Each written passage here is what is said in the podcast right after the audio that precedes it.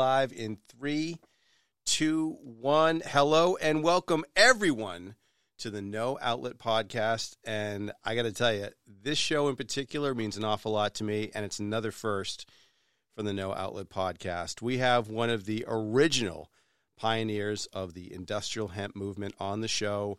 Uh, back in the early 90s, I was lucky enough to own and operate a hemp company. Uh, and I rem- remember meeting our guest at a trade show in New York City. Uh, and his company was what I would consider one of the original five hemp companies. And I was so impressed at that show with how far they had taken the idea and, and what they were doing to kind of expand on it. And it was really motivating. And, and that meeting kind of made me continue to run my company and do the best job I could do. Uh, over the next five years, I continued to, until I sold my company, I continued to see him at events and continued to be impressed. And he's never stopped working uh, for for the hemp plant, and it's really truly impressive. Uh, so, without any further ado, please help me welcome to the show a true hemp industry pioneer, Eric Steenstra. Eric, thank you so much for being here. Yeah, Ethan, thanks so much for having me on today. Glad to be here. Uh, it seems like a million years ago, 1993, but uh, in some ways it seems like yesterday too. So um, we're going to play a game called 20 Questions, Eric. Um, and it always starts the exact same place, and that's question number one. Question number one Do you believe that hemp can help to save the planet?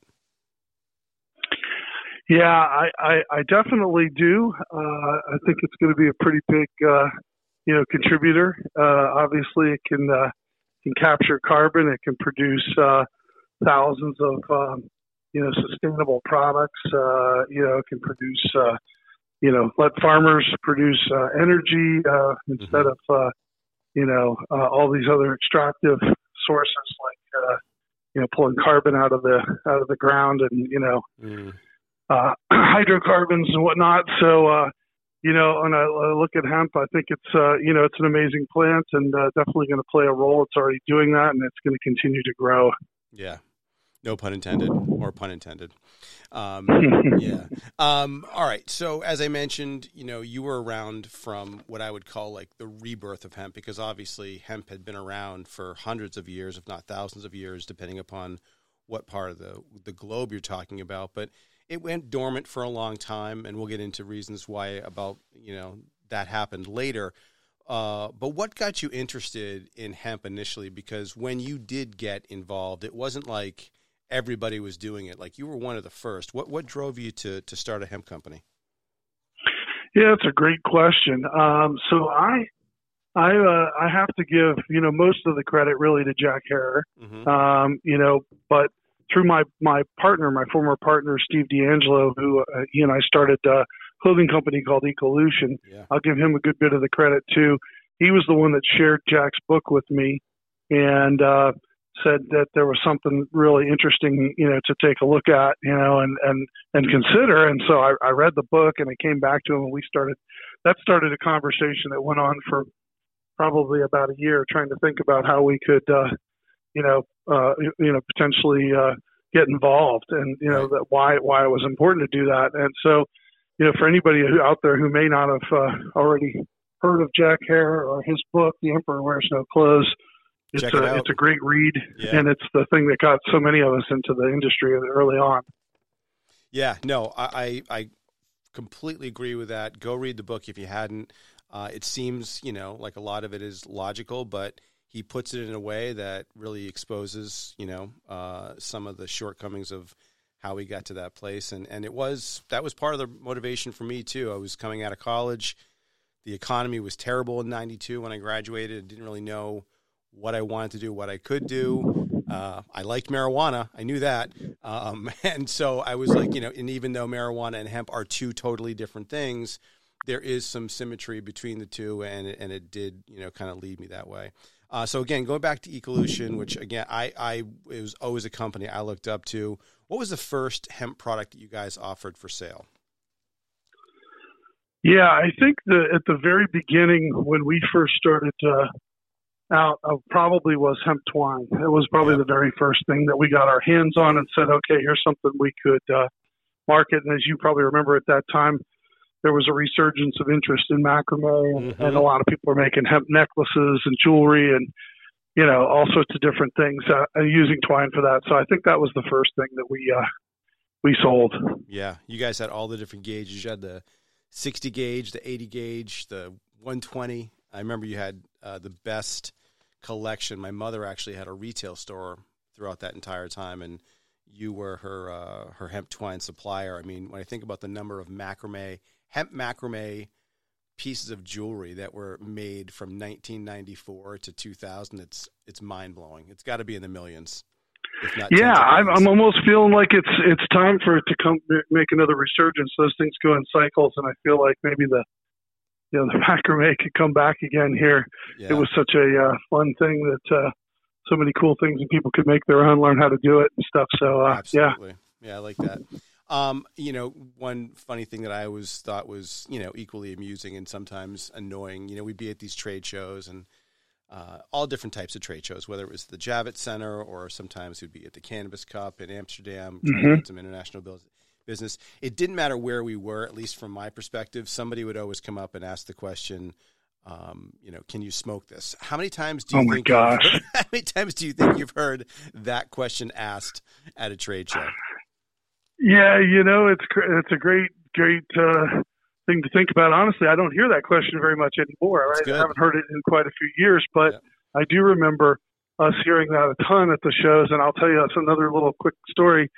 Uh, we went with uh, the Headcase folks to yeah. do the Woodstock '94 show in Saugerties, New York, and that was quite an event for us. We took a lot of hemp products there, and I probably heard uh, "Can you smoke it?" more times uh, at that show than I heard ever before. So, uh, yeah, we had to educate a lot of people about it, but I think we've we've we've gotten past that a while back here. That's good. Good to hear. Um, so, Ecolution was, from my memory, one of the first companies to go directly to where the hemp mills were in Eastern Europe and work directly with them. Uh, that gave you such a huge advantage. It was such a huge innovative move. I'm curious, are those hemp factories, and I'm assuming the answer is yes, but I really don't know, are those same hemp factories you dealt with all those years ago uh, still in operation today? Some of them are, and in fact, I still uh, do some some work with uh, the original one that we first met in Hungary, mm-hmm. Uh, a company named Kenderfono, which is the sure. you know essentially the first hemp spinning company, is what their name means in Hungarian, and uh, they had been in business since the 1870s. So we love that still they're still doing it today, and uh, yeah, a few of the others are still around, but some of them have kind of transformed. So it's yeah, uh, you know, but yes, they, they are still there. Good to hear. Good to hear.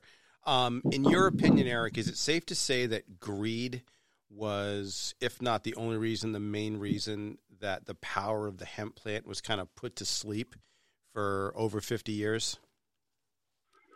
I think there's no question about it. You know, there was well, it was a combination of greed and, some racism and uh, you know other you know just uh, awful factors, right? You know, the uh, I mean, Anslinger had his own motivations that seemed to be very uh, you know oriented towards uh, you know some racist comments and all those sensationalist articles that were in the Hearst papers and whatnot.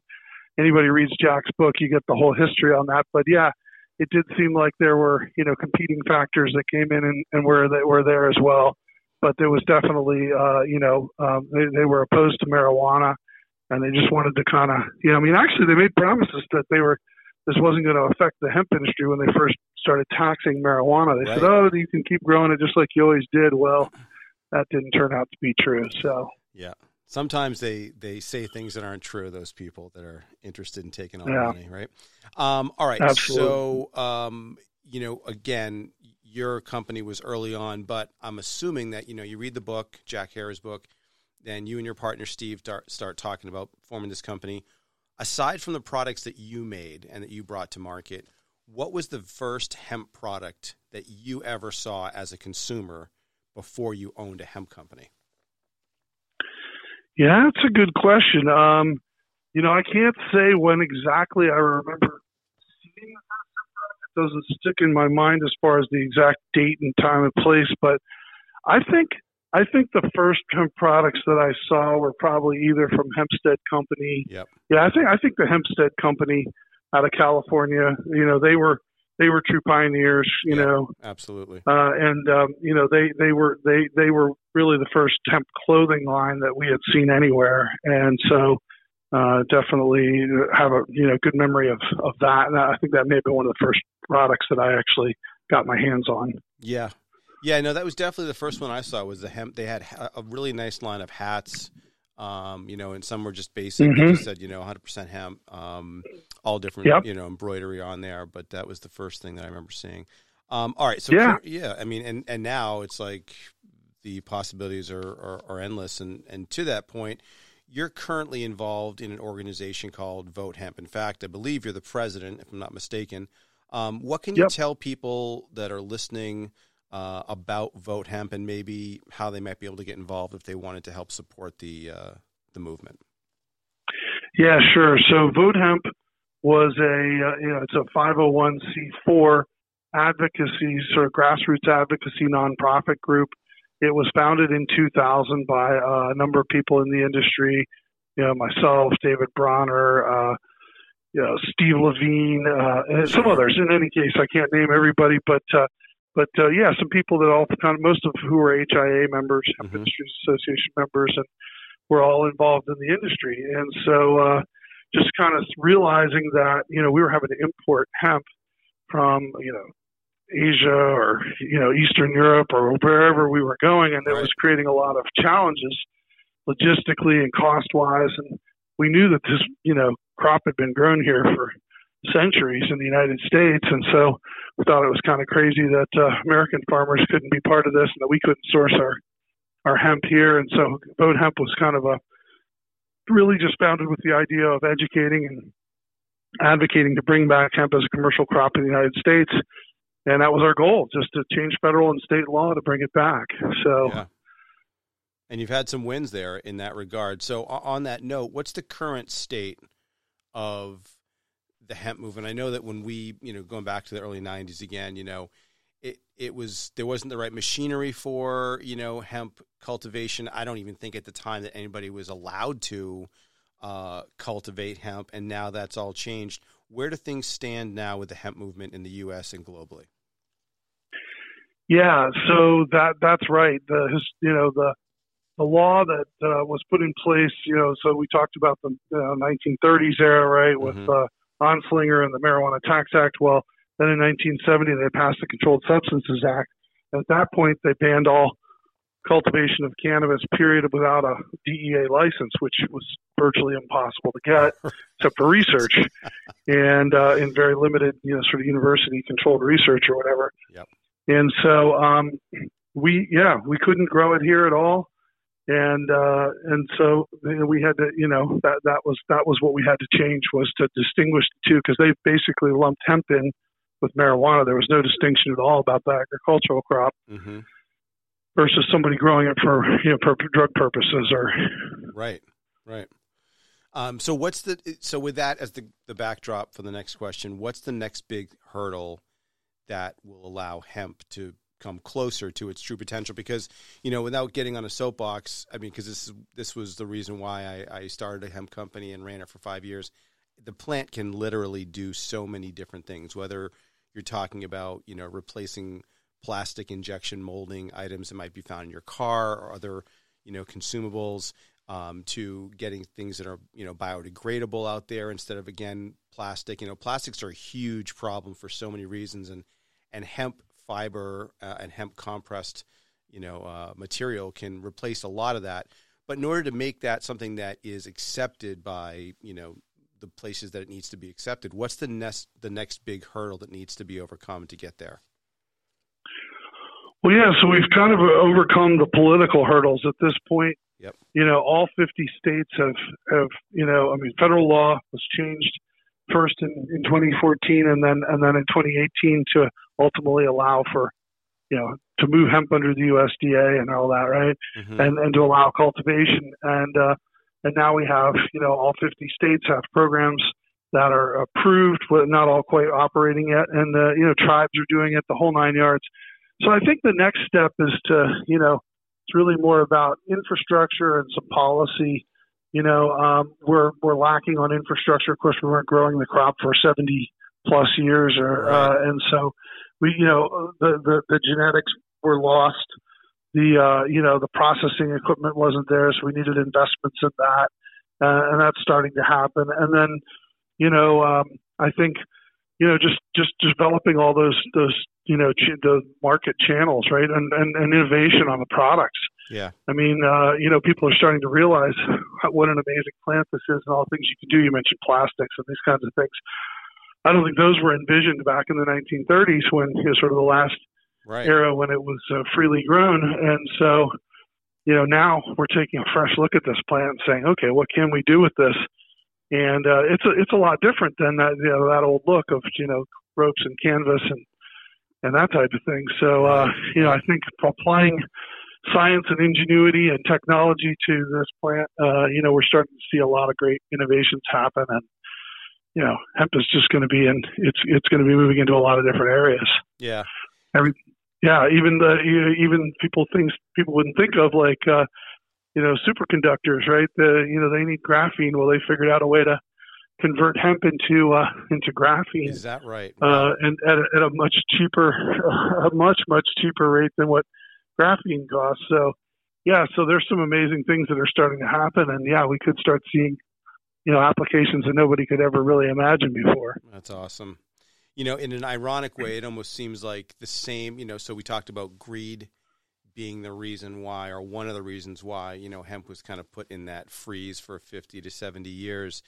And it almost seems like the best way to fully pull it out of that freeze and get it to the point where it's completely being maximized as far as its utility is going to be greed, right? Because if there's enough dollars out there to be made by people that are currently manufacturing using plastics or you know any other product you know you just brought up one for semiconductors or anything else it almost has mm-hmm. to be a driver of, of these entities, these co- commerce entities, to say, okay, wow, we should consider changing over our process and our machinery to utilize this plant because there's more money for us. So, um, would you agree with that? There, there, needs to be some of that pull now on the other side to see, hey, this could be a, a more financially viable way, and and can the government help by putting any kind of, you know, subsidies yeah. in place or other stuff, you know?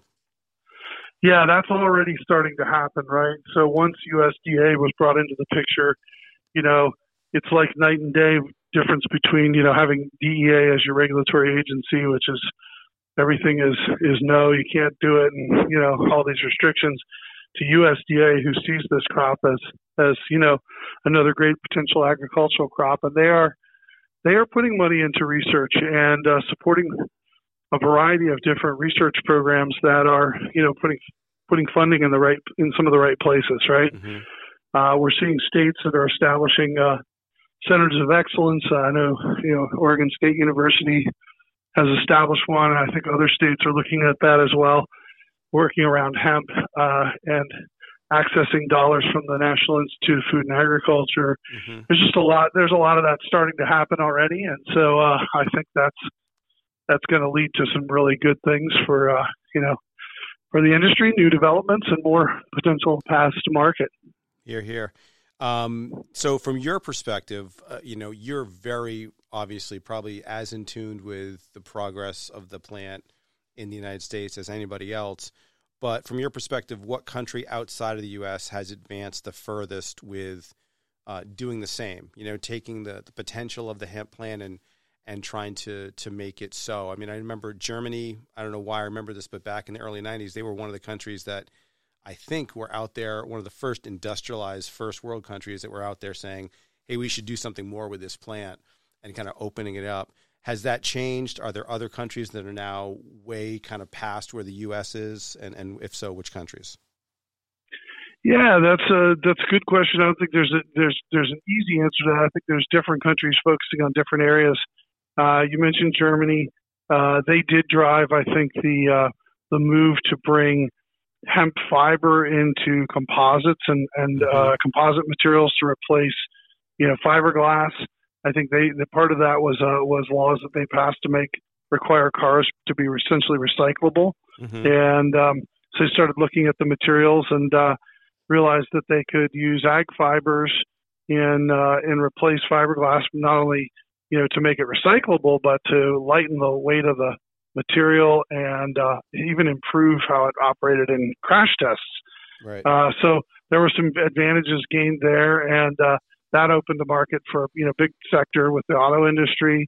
Uh, you got in Canada, they've really focused uh, largely on the grain, you know, the hemp for for foods or for you know industrial oils or body care, skin care, that kind of thing. Sure. And they've done a lot to innovate in that space and uh, and really develop that market. And um, you know, uh, I think in China they've focused a little bit more sort of on traditional textiles and some innovations around that. So there's been innovations happening in different uh, you know different areas. I think yep. uh, around that. And then of course, like I said, the U.S. is is jumping in and some of these exciting things. I mentioned the graphene piece, right? That was a uh, professor who was at Clarkson University and uh, who uh, you know came up with that that uh, technique and and there's other uh, other innovations that are happening now, looking at uh, how they can uh, you know utilize uh, you know different components of hemp and, and different ways to uh, you know to, to to advantageous. So um, Yeah. there's a professor I know at Virginia Tech that came up with a way to combine CBD with uh, magnesium and uh, create a new substance that works better than CBD because it's more bioavailable. It processes through Oh wow. uh, the lymphatic system instead of the the liver, and you know, so there's just all sorts of things like that that are happening. Some of them are privately funded, and some are, uh, you know, getting help from the government. That's really cool. That's good to hear. I did not know that. That's interesting. Um, so, of all the hemp products, I mean, you could make an argument that you, among a handful of other people, have probably been and seen uh, a lot of hemp products. Some that probably never made it out of the, um, you know, the the the prototype stage all the way through to fully realized commercial products that are used uh, in manufacturing. So, of all the hemp products that you've ever seen, uh, what is your favorite hemp product? Favorite product? Well, I'm wearing one of my favorites right now. A good friend of mine uh, named Richard Dash from Dash Hemps, who's back from you know our, our still makes some of the my the most favorite uh, and comfortable hemp clothing. But man, it's awfully hard to nail it down. I mean, I eat hemp fruit, you know, hemp for, for breakfast. I had an avocado toast this morning with uh, with hemp shelled hemp seeds, you know, hemp hearts on it, and uh, oh man, I don't know. Favorite hemp product? That's a tough one. I love Dr. Bronner's. They make some amazing uh, soaps, and uh, you know, shower with those every day. So yeah. uh, I guess the ones that are my favorites are the ones I use all the time. There you go. Yeah, and Yep. quick shout out to Dr. Bronner's because he was one of the. I mean, first of all, I love, I love the fact that his packaging. You know, my parents used to buy that product in like 1976 or 77 or whatever it was. Yep. And that packaging has not changed one bit. I love it. It looks the same as it always did. It's no nonsense. And he was one of the first people way back when one of the first quote unquote legitimate companies that was like, you know what, let's do this. And he, you know, kind of stepped out there and said, I want to work with hemp too. And I think now there's a lot of other people, but he was uh, among the first, and I always liked him for that. Yeah, I mean, David was was a you know was a real leader on this, not only on the on the product side. Obviously, they've kept the, the vision their grandfather had you know, with the soaps, and like you said, the packaging, the labeling, and everything is has has, has been kept you know true throughout the process. But uh, yeah, they innovated by including hemp oil, which wasn't an original ingredient, to improve the soap a little bit. And uh, but yeah, David's just been, I mean, just been a giant here in the industry, and uh, you know, did a lot to help uh, make vote hemp even possible, and uh, and has supported a lot of other things within the industry that people don't see. So they give so much back to uh, causes they believe in. And David and, and his brother Mike and the whole family, his mom Trudy, uh, they are they've been amazing. And uh, yeah, I can't say enough nice things about Dr. Bronner's. What a great company they are. Yeah. Just um, yeah. Agree. Um, one of my favorites. All right, all right. So I'm going to ask you to, to get out your crystal ball. I know you have one. Um, and, and take a look in it and, and tell me in five years from now, okay? Uh, and I'm not talking about maybe the product that people know the most, but what's going to be the hemp product that is uh, most commonly out there. So it could be a door panel of a car. It could be graphene uh, or, or substitute for graphene. It could be the the new CBD magnesium product. But from your perspective, what you can see, in five years, what's going to be the the one product that is used the most by the largest number of people, and therefore, kind of by volume, if you will, uh, the most popular hemp product, even if some people don't even know it's going to be there. Yeah, you know that is a that's a tough one, right? Trying to get the crystal ball out and see where this all heads. If you had asked me, uh, you know, ten years ago, what was going to where we were heading, I don't think I would have seen that. Uh, you know, CBD was going to be as massive as it was, right? Uh, you know, from hemp, right? And uh, you know, realize that we that the industry was going to innovate in that way. And right now, no question about it. Uh, you know, um, hemp cannabinoid products, primarily CBD derivatives, are are probably you know being used by more consumers than any other you know any other hemp product out there. Right. And um, you know, it has some amazing potential, and I, I think there's, you know, we're going to continue to see people using it. But, uh, you know, we might see, uh, you know, might see uh, uh, foods, um, you know, as as an area where I think that, that that could be really, you know, there's just so much room for uh, for innovation there, and I think a lot of the the mainstream food manufacturers haven't jumped into this head first yet. We're starting to see some, you know, Colgate's come out with a tooth hemp toothpaste and things like that. But is that uh, right? Yeah, they did. Wow. And uh, the big innovation there, or the big you know, breakthrough there, was the fact that uh, uh, that hemp, uh, the three main ingredients from hemp, the protein powder, the hemp seed oil, and the um, the shelled hemp seed, the hulled hemp seeds, uh, have all been approved for what they so-called GRAS status, or generally recognized as safe. Huh. So um, that status kind of is a is a you know benchmark for big, you know, corporate, you know, the the, the Kellogg's, Nabisco type uh, companies are only going to work with ingredients that are at that, you know, sort of level of uh, safety. And so, I think that was a big breakthrough, and I think we're going to see a lot more hemp, uh, you know, hemp products. I'm seeing them, you know, just continuing to to grow. And I know, you know. Uh, it used to be you could mostly find them at co-ops and Whole Foods, but now we're starting to see you know Costco and Safeway and all these mainstream retailers that are starting to carry these products. So I think maybe the hemp foods might be the one that gets out there to more people. Uh, you know, in five years, I, yeah. that's that's that's what I'm thinking. I like that answer. That's good stuff. All right, so if somebody had told you, and and this is just my perspective, and maybe I'm wrong, but it seems to me that from ni- let's call it 1995. I think your company started in '93. I was '94. Um, but mm-hmm. from, from, that point, you know, there, there was some serious headwinds for hemp, but they're also at the same time you could make an argument even greater headwinds for marijuana. Um, to the point where if you owned a head shop, you know, in some of those years and you were selling pipes, they'd come in and shut you down. You know, it was you could still go yeah. to jail for 25 years in most states.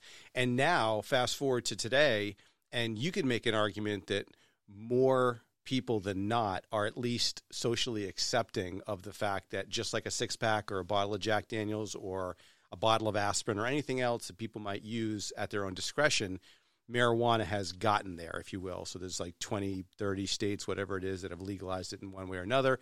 That's not going to slow down. That's going to keep going. There's stocks for marijuana growers, and, and that is not going to go the other direction, I don't think. But if somebody had t- said to you in 1995, right, with their crystal ball, hey, uh, in, in 25 years from now, in 30 years from now, uh, marijuana is going to be more readily available than industrial hemp, what would you have said to them?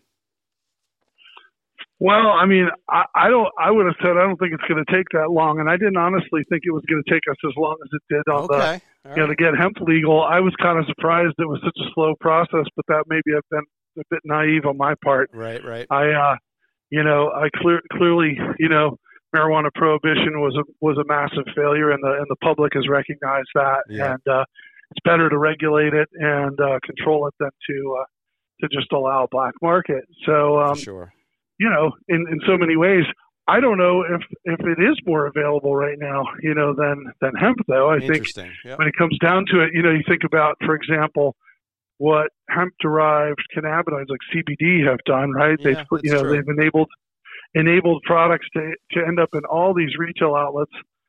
Uh, you know, and some of it good and some of it not so good. I mean, unfortunately, the FDA has refused to step up and properly regulate this. They've just kind of, you know, said, well, we're going to keep on studying this, and event, mm-hmm. you know, Mm-hmm. eventually maybe they'll come around with a policy on it. But the result of that has been that you know, in addition to some of the really great products that are out there uh, that are that are produced properly and following all the sort of general regulations that are out there for supplements and foods and labeling and you know uh, good manufacturing practices, all that. There's there's some pretty bad products out there. Yeah.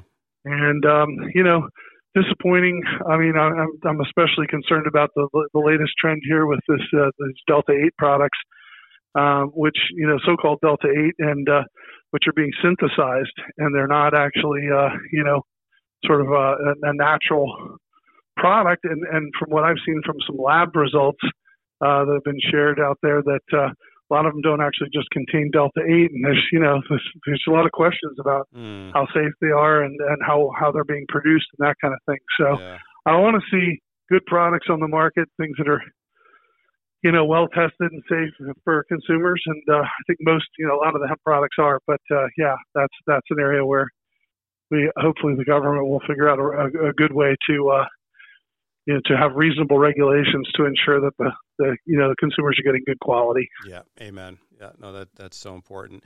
Um, all right, so I'm going to test my own memory here. If I remember correctly, I believe that prior to getting involved uh, with Ecolution, I think it, it, at one point in time you were a concert promoter. Um, is that first of all? Let me let me stop there and make sure that's right. Is that right?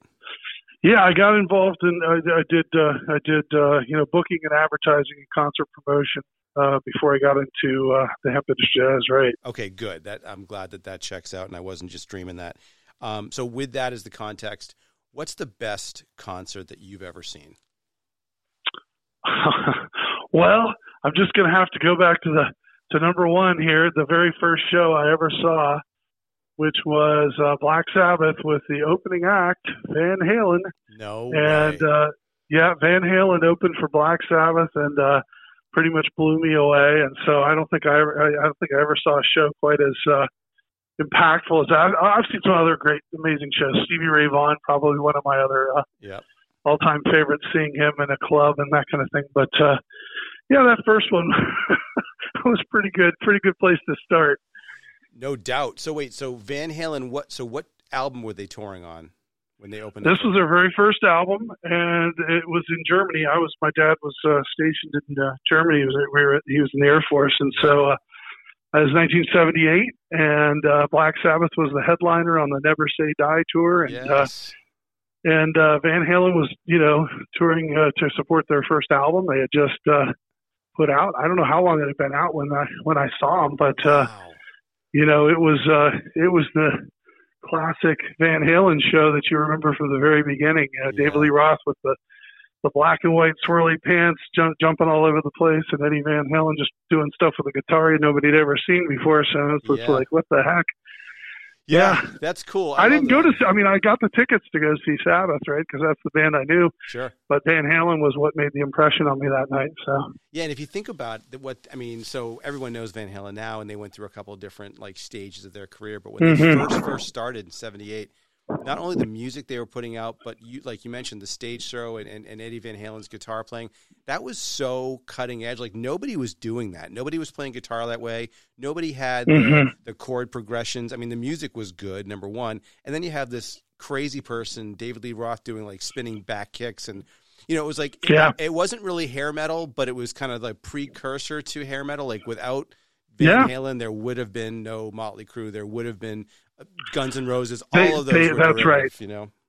That's right. I mean, I think they they may have been been able to point to say Aerosmith or something like that, or I don't know what all they said their influences were, but in any case, they were certainly on a new a new uh, era there, and and uh, yeah, seeing Eddie Van Halen, those guys, unbelievable. So I'll, I'll, never forget that show. That's awesome. That's a good one. All right, we got two questions yeah. left. Two questions left. Second to last question is um, and it doesn't have to be anything highfalutin. It doesn't have to be impressive.